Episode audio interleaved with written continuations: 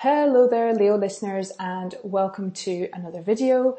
My name's Cara and I help advanced English learners fall back in love with their favourite films and series by getting them to break free from the subtitles. So this week I've got a rather controversial listening tip for you as you can tell from the title, Why I Hate the World's Favourite uh, favorite TV series. So I'm referring, of course, to Friends, which many people regard as, well, if not the greatest series ever, at least the, the, the greatest sitcom ever. And, um, uh, you know, I, I'm not such a big fan and I really don't like, um, the way that it's a bit like TED Talks. Everybody says, oh, you must listen to TED Talks as if they were the solution to all your listening problems, as if there was something special about them that makes them, you know, solve, uh, solve your listening issues. And it's the same for Friends. There's no particular magic quality about Friends that means that it's a really good choice for something to, to watch in English, especially as nowadays, well nowadays it's been for a long while, the internet is in English. So all you have to do is type in in English what you're interested in, you know, podcasts about, I don't know, uh, surfing or audiobooks about, um, cooking, uh, peppers and, you know, you'll get a result that you can listen to in English about what you're interested in. So, you know, it's not even really an issue, what should I look, listen to in English because everything is in English and it's all out there waiting for you. Um, now I kind of understand the issue. Maybe in your country, um, all you have on TV is repeats of Friends, so you don't know about other types of series. You know, maybe there are Chinese TV shows that I would love, um, but I don't know about them, so because we don't have them on TV here in France. So here I'm going to talk about some of the issues that I have with Friends, why I don't like it. I'm going to justify myself and I'm also going to give you some suggestions for other series you can watch, other sitcoms, other films that are not friends because let's face it, there's more to life than friends. so why do I have such a problem with this series? Um, firstly, um, so I left the UK to move to France in 2007. Friends stopped showing on TV in 2004, but there were repeats of episodes of Friends constantly on British TV and I really have the impression that I have seen all the episodes at least twice. So I'm just really sick, fed up of, um, of seeing repeats of Friends. Um, also nowadays, well, since the end of the 90s, beginning of the 2000s, uh, the noughties, as we call them sometimes, um, we've been living in a golden age for TV. So that's a real concept. It's not just me who invented it. So when I talk about the golden ages for TV, I'm talking about shows like Breaking Bad, Mad Men, Game of Thrones. And so I, I asked myself, why would you, why would you watch Friends, a tired old sitcom, when you could watch all these amazing golden age TV series? Um, the third thing that annoys me with Friends is it's not realistic. Now, don't get me wrong. I know that part of the appeal of a, a TV series is that it's escapism.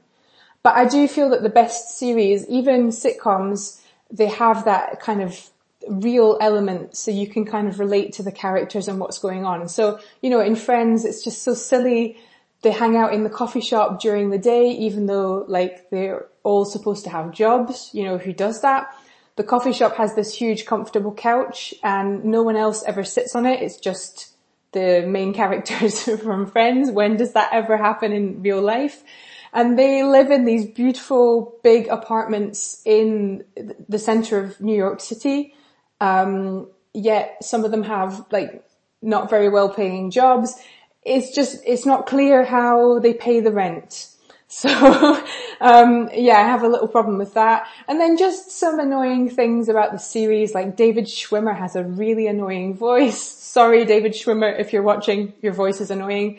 Um, the whole thing with Rachel's perfect hair, like it's just, it's just tired now. Um, some of the jokes and things have grown a bit old and, you know, just the idea of having to watch an episode and watch Joey saying, how you doing is just, oh, it just, no, I can't, I can't do it. So what can you watch instead of Friends? Well, anything really. Um, I'm going to talk about some sitcoms because obviously part of the appeal of Friends is that it's a sitcom, a serialized sitcom. So, you know, the episodes are short. You watch the lives of the characters evolve over 10 years. The context is always the same. You hear the same expressions every week. How are you doing?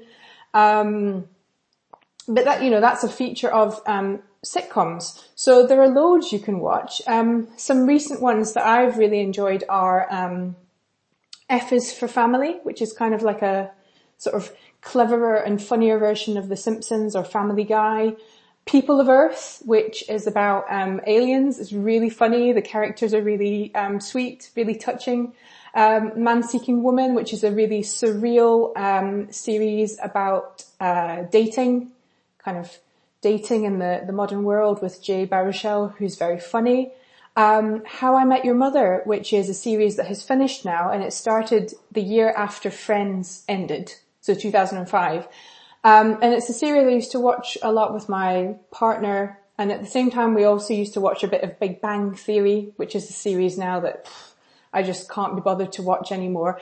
Um, but with How I Met Your Mother, we always found that the characters had this kind of, they were more endearing, they were more, like, they, it felt like they could be your, like you, like people you knew and you kind of cared a bit more about them than the characters in, in Big Bang Theory.